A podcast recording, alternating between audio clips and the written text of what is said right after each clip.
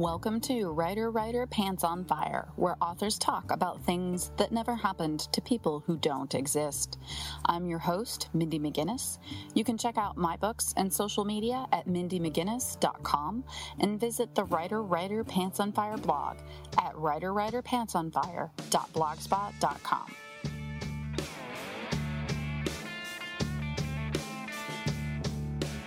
Today's guest is Geoffrey Girard, who writes thrillers, historicals, and dark speculative fiction. His YA thriller Project Cain, about cloned serial killers, was nominated for a Bram Stoker Award. He has a BA in English Literature from Washington College and an MA in Creative Writing from Miami University, where he is now working on an MFA. Jeff joined me to talk about how parting ways with his dream agent wasn't the end of his career, and finding his start in publishing through small indie presses.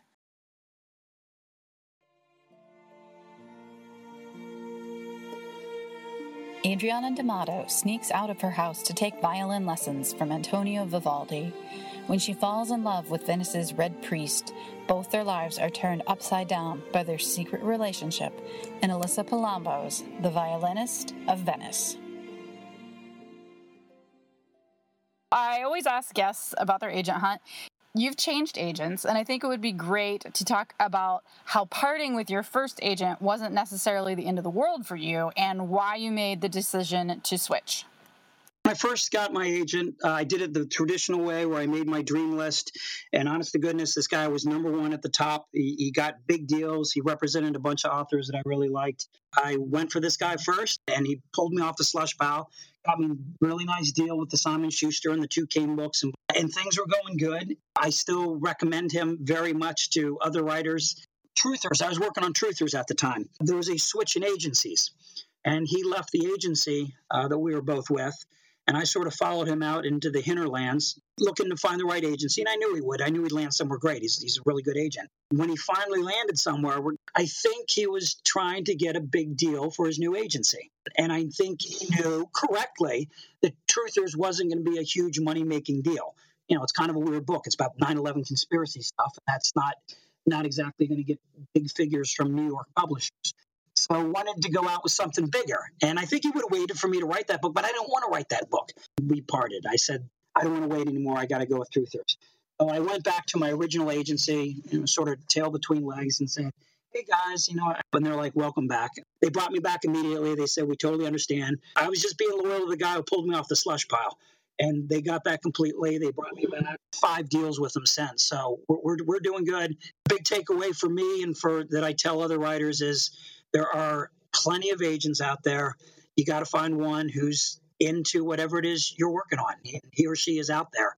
That's definitely true. I also think it's interesting because of your loyalty to your own manuscript. You knew that you could have stayed with this agent and written another book that was more to his taste as far as being a larger sale, like your first book was. But you really wanted to get this particular book out there. And I think there is a timeliness issue, even though obviously the event happened a long time ago in terms of the way teenagers think before it's completely out of the lexicon i think that book needed to get out somewhat soon was that your thinking similarly uh, to be honest, no, I just needed another book out. You know what I mean? Like Mindy McGinnis is putting out her 14th book. And and I'm like, dude, it's been three years and and you know, the, the, the Cain stuff was great, but immediately following that, publishers were fired, editors quit, editors left publishing. Like I was in rooms with strangers. And the woman who said, Hey, we can't wait for your next book, get it done all of a sudden she wasn't at the company anymore. so the new person in charge wasn't exactly asking for the next book. And if that happens, two, three years can go by in a hurry. It was more like, God, Jeff, get a, get a damn book out. I think it's interesting, and it's something that we haven't talked about before on the show, is that in order to keep your momentum in your career, you want to have a book out a year, one a year, or else your audience may forget you. And so when you do have those absences that are created when an editor leaves, sometimes an entire imprint will fold. All of those authors are then orphaned, and their cheerleaders within the publishing industry are gone. Gone. Yeah, it's hard to get a book out if there's no one for you to hand it to. You're starting from scratch again. Because unless you had some huge giant deal the first time, which for most of us isn't the case, you're almost from square one again. You got to go out with sort of hat in hand and say, here's another project. I, I need another team rooting for me, kind of thing. Mm-hmm. Yeah, and it happens a lot. Most of us have had agent switches, editor switches, publishing house switches. I've been through four editors at two different houses so far. And yeah, I've been putting out books, but I mean, technically, I've only been publishing for four years and I've still had four editor switches. Right. So it's something that you don't realize before you actually get into the business. There are so many little things like that that can greatly affect that you have no no control over. I think movies sort of throw that off. You know, our idea of what an editor is and our publisher and agent, plus the old timers. I just things are different in New York right now. You know, I've had the same editor for 20 years. There are some authors that, that have that, but as you just said, fewer and fewer. Yeah, definitely. Turnover is, uh, well, of authors and of editors and of styles and of genres and of trends. It's hard to stay relevant. Okay, you have also worked with small presses for anthologies as well as middle grade chapter books. So, talk a little bit about working with a small press versus a large one because you've done both and what you feel are the pros and cons of each. All right, so small press for me worked because I didn't have the guts yet, or I wasn't ready yet, or I didn't have an agent. And, you know, I'd sent some stuff out to the bigger publishers. And of course, without an agent, you know, nothing's coming back. I had this idea for a book, and, you know, you get the Writer's Digest book, and you find these smaller publishers who are looking for very specific things. And I pitched, it was the Tales of the Jersey Devil book. I'm like, okay, here's this publisher that specializes in New Jersey history and East Coast stuff. Like, this is perfect. I know about the Jersey Devil. I could write a book about that. Uh, and I did everything you're supposed to do the sample chapters and the outline and the lovely little cover letter. An advantage of the smaller publishers is it's great practice for everything you're about to do for the big ones. You know, you're writing your first cover letter, you're looking at your first contract. No one's helping you. You're looking at the contract. You're doing your first book events. So, um, I mean, the book sold and whatever, a four figure deal. But damn it, I sold a book. I had a book out in the world. I was invited to do book signings and that is a learning experience as well. Your first book signing is nothing like your 20th. You well know. You, you learn a ton when you do those, like how to behave and how to act and how to sell a damn book. You know, when you're sitting at a table and no one knows who you are, it was a huge learning process. So, you know, there's another advantage of small press they sell 5,000 copies and they're beside themselves. They're like, oh, this is great. Oh, okay, well, let's do another book. Let's do another book. And then the third time I said, I want a two book deal because I wanted to see what that was like, you know. That's a different animal and you learn a little bit. So I think the smaller publishers are good. feel like you learn a lot. I feel like you're more hands on with what's going on. I learned a lot with the smaller publishers, and I still think they're an outlet for certain projects. For instance, I have the rights back to the Jersey Devil book. Well, guess what? Simon Schuster probably doesn't want that book. So guess who I'm hitting? I'm bugging, you know, New Jersey publishers, and and I'm reaching out again, uh, different publishers this time, and seeing if they'd be interested in reprinting. And I'm getting some nibbles. So the anthology, unless you're a huge name author, no one wants a short story connection. I went to a boutique, smaller publisher Apex Publishing. They specialize in science fiction, horror, dark fantasy. They've been up for a ton of awards. They win Nebulas and Stoker Awards and all sorts of wonderful stuff. So that's my people's. So I contacted the editor and said, hey, you know, I'm thinking about putting. He said, absolutely, let's do it. So you know, he's not looking for thirty thousand sales. He'll, he'll be happy if it sells 2,000 copies. They'll make a bunch of money. I'll get my writing out in people's hands, and that was that's that's that's another advantage. Mm-hmm.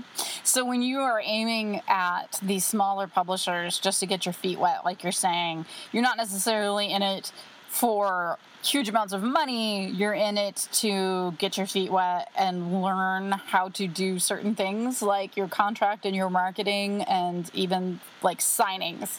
I think that's what it became. I mean, I don't know if that was intentional at the time. I just, like I said, I don't know. I don't know if I was quote unquote ready for the big boys. I just, I reached out with this idea. I said, well, let me start here. And, you know, first I did short stories, and then I did small press, and then bigger press, and then I was ready for getting the big agent and going for the big publishers kind of thing. Regional publishers, they're not getting me in Barnes and Nobles in uh, California, but in every little mom and pop shop up and down the Jersey Shore, they had my books. That was cool, and that was important to me. You know, each one of these publishers has a different thing they're good at. And that's part of what I'm learning too, sort of distribution. So the regional guys got me in the mom and pop shops, and Simon Schuster gets me in Barnes and Noble, and Lerner, who does Truthers, they got me in pretty much every school library and all the libraries in the country. The new one, Mary Rose, that's coming out with Adaptive. I'm not going to get into any libraries with that, probably, maybe. But what they do is they have a special deal with Barnes and Noble. I will be in every Barnes and Noble in the country. My goal is to make the publisher happy. Even the Truthers book, my local Barnes and Noble wasn't carrying it. I'm like, God, I'm allowed to curse, right? I'm like, God damn it, my local Barnes and Noble doesn't have my. I'm like, well, we're not modeled to carry. I wrote a whiny little email to my editor and I said, Does anyone have this book? And she's like, yes, yes, yes, shut up. And she, she listed all the barns and she's like, our local Barnes and Noble. I called my parents. They're eight states away. Theirs has it. So she sent me a lesson. She said, look, it's out there. It's just your place didn't have it. And then she said, which I really needed to hear, she said, look, we're happy with sales. The sales are where we wanted or a little better. We're good. We're happy with what the book is doing. I just want publishers happy. They're your boss, and that's how you get the second book, and third and fourth and seventh. Up next, publishing short stories as a way to learn craft and the art of hand selling. Allie promised herself no more resurrecting the dead. But when she finds her crush dumped on her doorstep without a pulse, she knows his memories could help find a villain out for her blood. It's too bad bringing back the dead can cost you your life. Vile Things by Leah Clifford. I was talking to Liz Coley this morning for a different episode, and we were talking about short stories and submitting them to lit mags and genre mags, and I think you have done that as well, right? I have, yeah. Do you recommend that as a way to step into the pool? I do. I mean, it worked for me. It's how I learned how to write, I think. Before I sold a book, I probably wrote and sold 70 short stories. So tried a lot of everything. I think you learn a lot by writing short stories. Again, I think you get your feet wet by seeing contracts and working with publishers, working with editors and getting that back and forth, starting to do your first social marketing and interacting with readers and stuff like that. I think you get a lot of that through publishing short stories. I wanted to do the old school way of sort of honing my craft, quote unquote, whatever the hell that means. You know, learning how to tell a story and trying different voices and different ways of telling a story. And so that way, when I did, let's say, Cain's Blood, which has like 40 different points of view and all sorts of different things that I'm doing in each of the chapters, I, I was ready to do that. And I probably wouldn't have been if I hadn't written short stories for five years first. Do you think that having those publication credits to your name for short stories and small presses helped get a big name agent's attention? Not at all. Not at all. No. They didn't care. Dude, they don't care at all. Your agents, they want a book that they can sell tomorrow. That's it. They don't give a shit. They don't care what you look like, what you've done before. Now, look, obviously, if you're writing a book about, you know, some some CIA spy and you used to be a CIA spy or something, fine, I get it. I'm saying for you know the average book, whenever you're, you're working on your new epic fantasy, unless you're an elf, they don't care they didn't know. Like I was all happy. You know, authors, we check our websites like, ooh, I sent it out. Let's see if people from New York are hitting my website. My agents took me on. They had no they'd never been to my website. They had no idea what other books I'd done. They didn't know what I looked like. They didn't care. All they knew was that clone serial killer sounded like a cool idea and that I knew how to write. Like that's it. Everything else they they didn't care. And I actually find that like kind of cool in a way to land the agent you want, to land that publisher you want, you just got to have a kick ass book. I think the other stuff is good. I think you learn a lot, uh, but they want a kick ass book. I want to backtrack a little bit because you were talking about your very first book signing, just the act of selling, table selling, because a lot of people, oh. yeah, I know, a lot of a lot of aspiring authors don't realize this, but when you say yes, I will do a book signing, yes, I will attend your festival, you are sitting behind a card table in a folding chair with a stack of your books in front of your face, and that's it, eight hours. Yep. And that's what you do. And you have to be able to sell your book face to face. Horrifying. It is very scary, especially if you're not outgoing. You don't have that problem. I don't have that problem. But a lot of people choke on it. Well, let's face it, we're writers. Even though you and I can go certainly outgoing when in public or when we have to, most writers are sort of introverts by nature. I mean, that's why why we gravitate towards reading or writing. Again, I, I can put on a good show, but I will say my first signing that I definitely remember, I was at a Barnes & Noble. We had a stack of like 30 of my Pirates book, Tales of the Atlantic Pirates, and there are 30 of them sitting there. And an hour goes by the second hour is going by. So I've now been there almost two hours. I haven't sold a single, like my sister in law bought, a, she showed up and bought a copy. So I have 39 books sitting there. As you said, I'm sitting at a table like a dork. No one's ever heard of me. No one cares. I'm just sitting there like an idiot. Uh, and then the embarrassment, and I know the booksellers, they feel it too. I mean, they feel bad for us too. I felt so bad for the booksellers who brought me in because I'm like, guys, I'm like, I'm not selling anything. This is terrible. So what I did that first time, and what I've been able to do ever since, is you have to be that that ass, man. I stood up. If anyone ever sees me at a sign, you rarely see me sitting down. I stand almost the entire time, and I learned that from that that first terrible outing. Stood the hell up instead of sitting there like a, a goof with my little books in my pen. I stood up and I just started calling people out. Hey, do you like pirates? Like, hey, you look like someone who argy matey, get over here. Like all the cheesiest, most ridiculous. I felt like a freaking moron. No exaggeration. I sold like 16 books in 20 minutes. That's what you have to do. So if you're going to sign up for those kinds of events, you stand the heck up. You don't sit there like the little introvert writer that you are. My strongest suggestion is get your butt up, engage, call people out. Obviously, you don't want to be obnoxious, but be friendly. You know, hey, here's what this book's about. Hey, are you interested in this? And it is amazing how many people walk over and actually give you the time of day and sometimes even their money. Lesson learned. No, I absolutely agree with you. If you sit down, you're not active and you're not engaging. And I always liken it to the dog pound. When you go into the dog pound and there's one that's like yes Absolutely. Yeah, it's like yes. the dog that just like, meh, you know, that's sitting in the corner. Nobody is gonna go take that dog. Now, like, total. No one's gonna take that dog. I would take that dog. Like when I go to the dog pound, I come away with the dog that has like three legs and mange, and he's missing an eye, and he has ticks. But you're right. When you're table selling, you have got to put yourself out there, and you got to make eye contact, and you got to say hi to strangers, and that is not in the lexicon of most authors. And if you want to be good at this you have to learn it. It's not easy. I come home exhausted. Oh, absolutely. But you are also a teacher. I think it's important to point out. So you are in front of other human beings all day. Do you think that that helps you? I can get in front of a group of people and put on a pretty good show. I'll give you a good juggling show and, and do what I have to do to keep your attention. Put me in front of a group, I'm okay.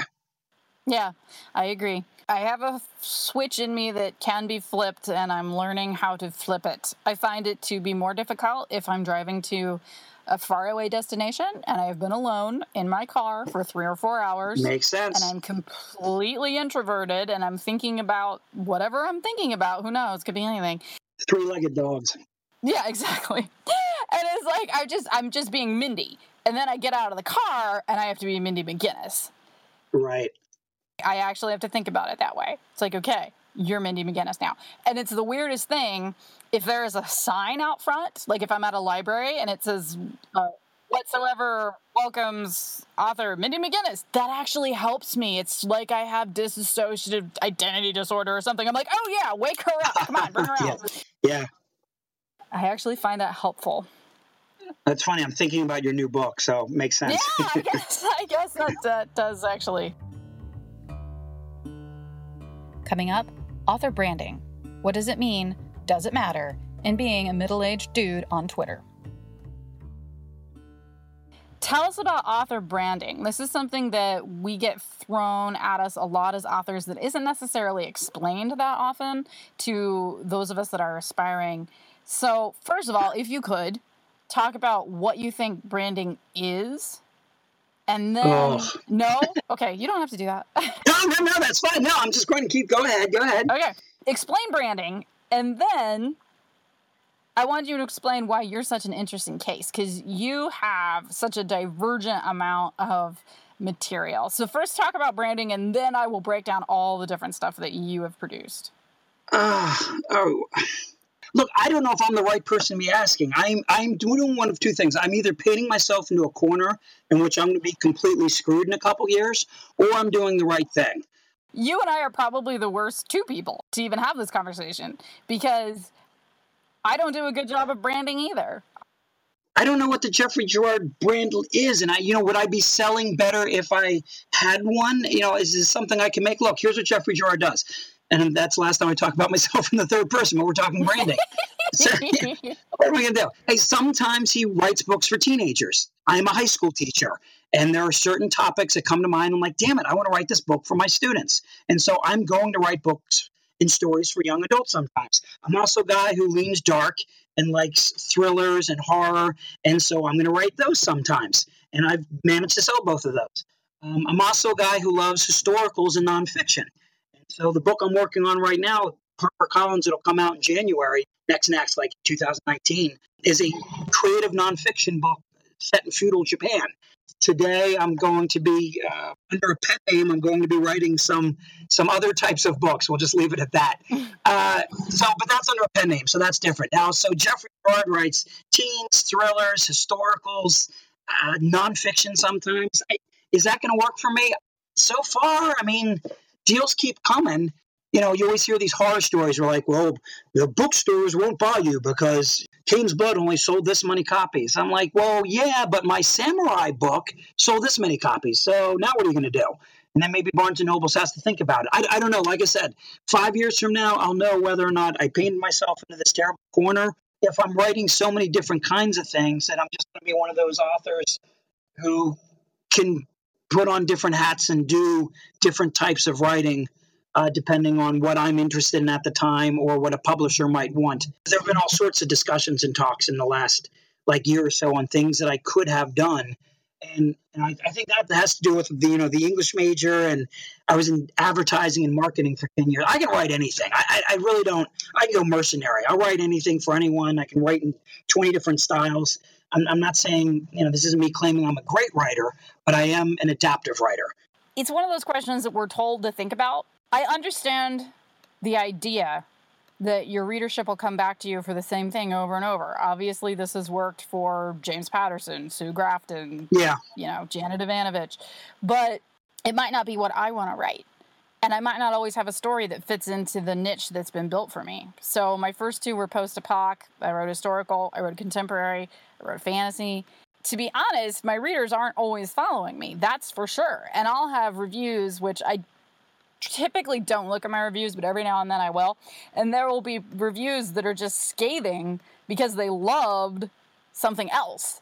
And then they picked up this. And they're like, what the hell is this? And I'm like, well, this is another part of me. You don't have to love everything I do. Someone else loved that and hated the one you love. Patricia Cornwell, my favorite book of hers is, of course, the nonfiction. It's the Jack the Ripper one. I think that's a brilliant book. I love that she took, I think, like a year or two of her life off you know, making millions of dollars. She's like, you know what? I'm going to set that aside because I really want to do this. I love that book. I think it's beautifully written. I think she did her home. I mean, it's just a great book. So it would have been it would have been a shame if she hadn't done that. I think that if the author really cares about what they're writing, then it shows. And if I had written four more post-apocalyptic books after I wrote uh, Drink and Dust, number one, they would have tanked because the genre was dead. But number two, they wouldn't have been well written because I was done with that. Right. And uh, I don't know your numbers or if you even want to talk about them. I, imagine, dude, female the species like did great on all fronts. Critically, I, I have to assume on sales and, and things like that. And that's that's the book you wanted to write that year, so that's important. Yeah, it was, and it did. It did done fine. I mean, I didn't hit the list or anything like that, but I have done well enough encouraging, I guess is the word. Um, and I know that the publisher is happy with those sales, but like you said, that is your overall goal is that your publisher is happy with your sales. And as far as brand, anyway, dude, I'm wretched at social media. I'm sure sometime during this interview, I'm going to say something people are going to get mad at. Middle aged dude, I'm not good at Twitter. Believe me, I'll see people on Twitter. I'm like, oh, you douche. Why are you putting up pictures of? And but then they have 20,000 followers. And like, I'm just, I'm not good at stuff like that. So, you know, part of your branding is sort of, I'm always telling writers, sort of pick what you're good at. And I'm not good at social media. So I focus on, I try to do school visits and colleges and I try to talk to, you know, writers as much as possible. And those are my people. That's where I'm comfortable. Maybe that's me being a teacher. Well, that's good though. I mean, you know your strengths. Yes, and I think that's something that every writer should do.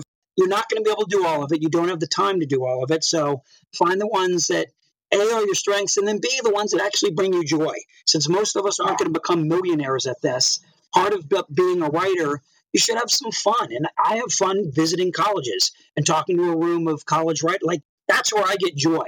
So if I'm not going to become a millionaire writing, which is probably the case, um, to add a little bit of joy to it by marketing yourself in, in a way that suits you know your sort of skills and interests becomes more important. That can be my pull quote for this interview. Add a little joy. Oh boy. It'll take off some of your sharper edges, Jeff. nah. Lastly, the interesting marketing push behind Jeff's first traditional releases and the difficulty of finding shelf space for a book that can be viewed as controversial. Let's talk about your first traditional release because it did something really different, which I thought was super cool.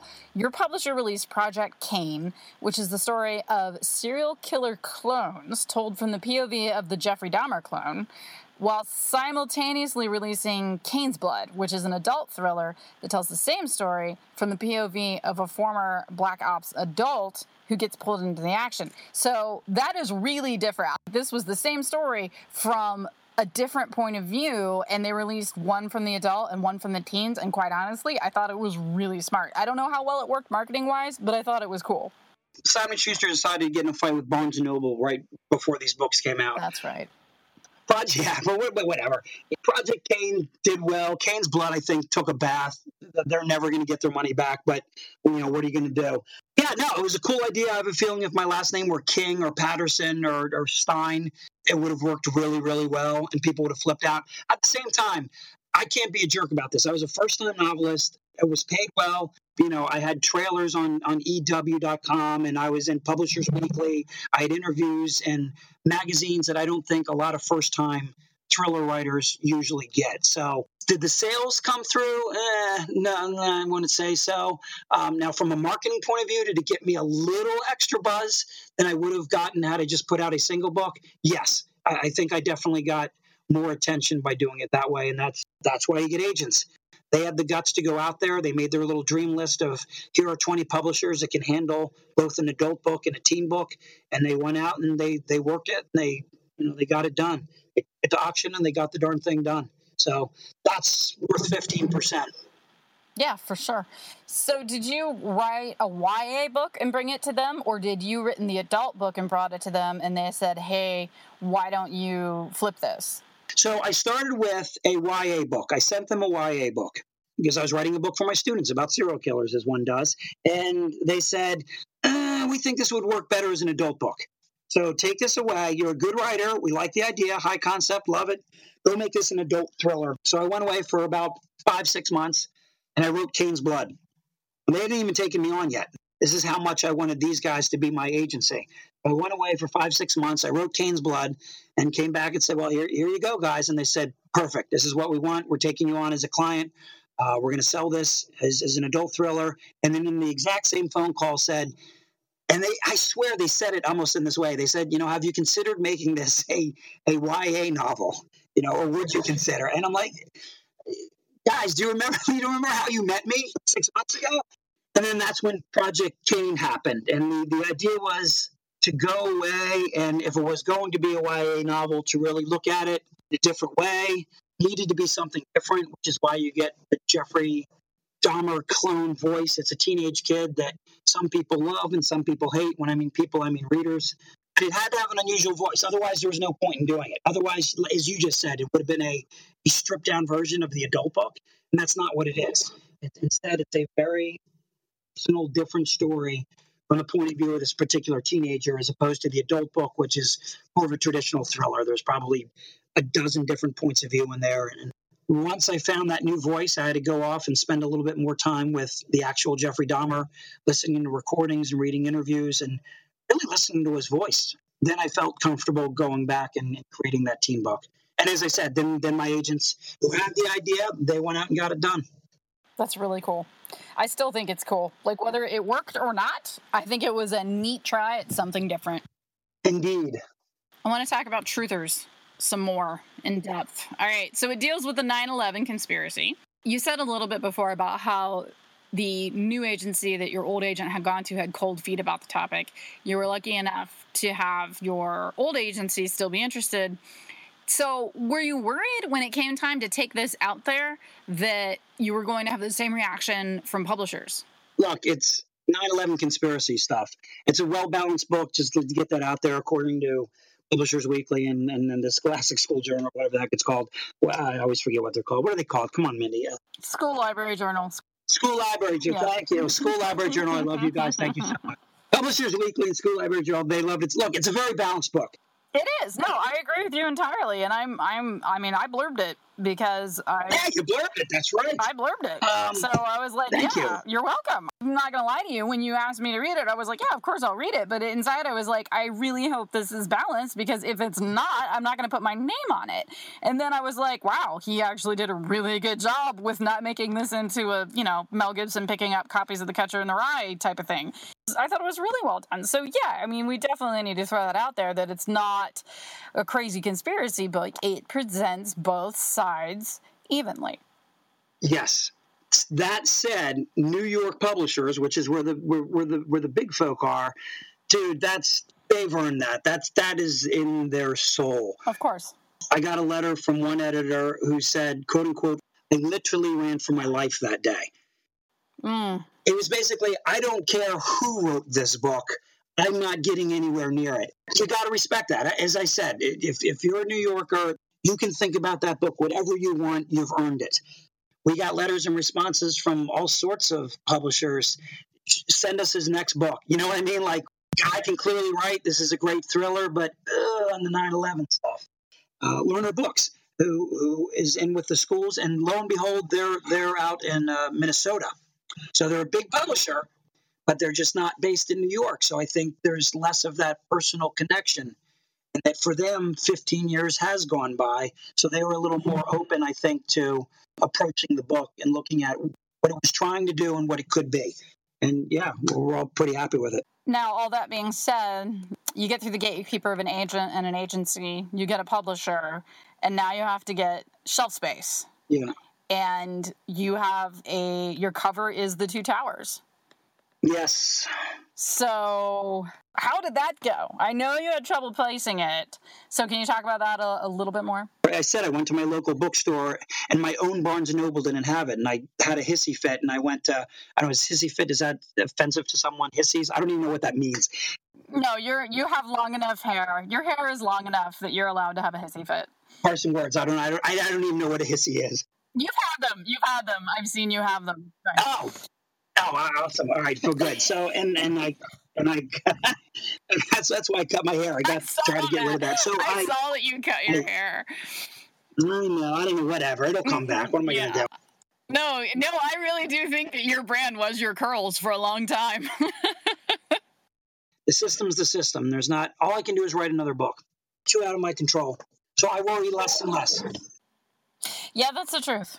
As you get more into the process, you learn what you do and do not have control over. Yes, if you physically go and visit your local booksellers and say, hey, I'm a local author, and my book is out. It does help. Yeah. I've found that if you walk in and you say, I'm a local author with HarperCollins or with Carolrhoda, yeah. that helps because if you just say, I'm a local author, they're going to assume that you're self pubbed, and yes. most bookstores are not going to carry you. Right. So you just, if you are traditionally pubbed and you're looking for shelf space, you have to announce your publisher along with your name, maybe in front of it.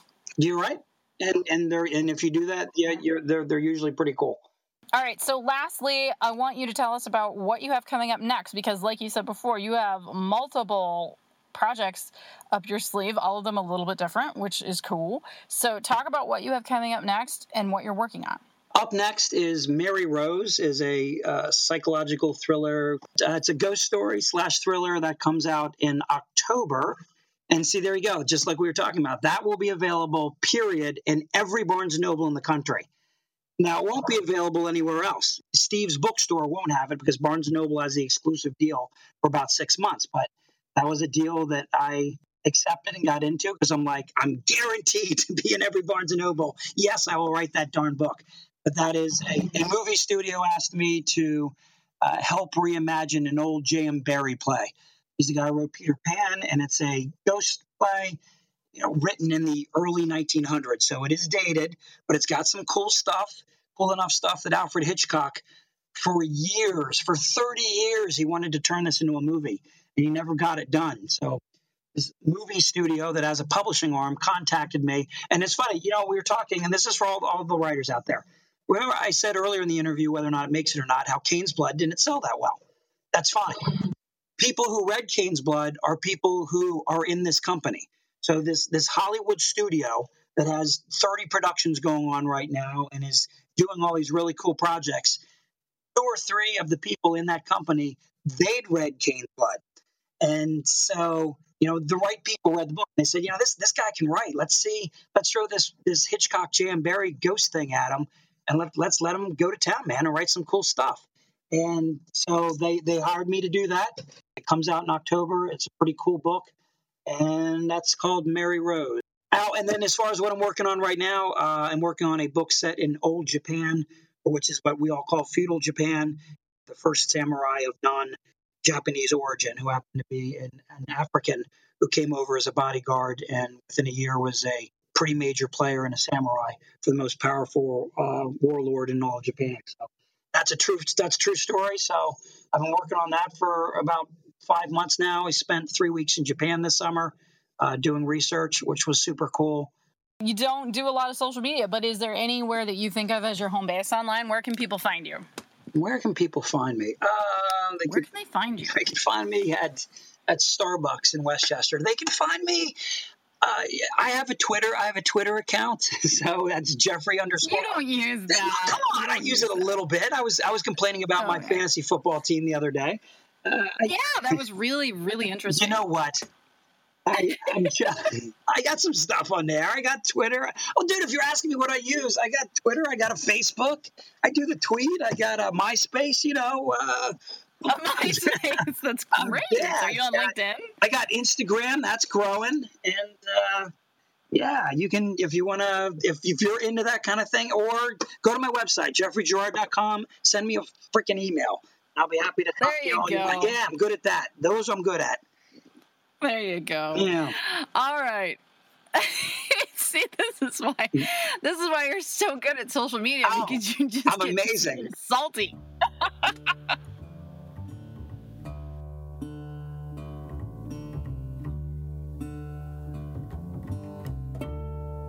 Writer Writer Pants on Fire is produced by Mindy McGinnis, music by Jack Corbel.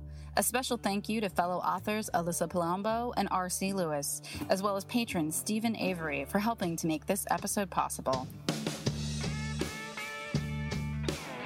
If you find the blog or podcast helpful, please consider showing your support by visiting patron.podbean.com forward slash writer writer pants on fire and making a donation. I'm your host, Mindy McGinnis, and we'll be back next week with another episode of Writer Writer Pants on Fire, where authors talk about things that never happened to people who don't exist.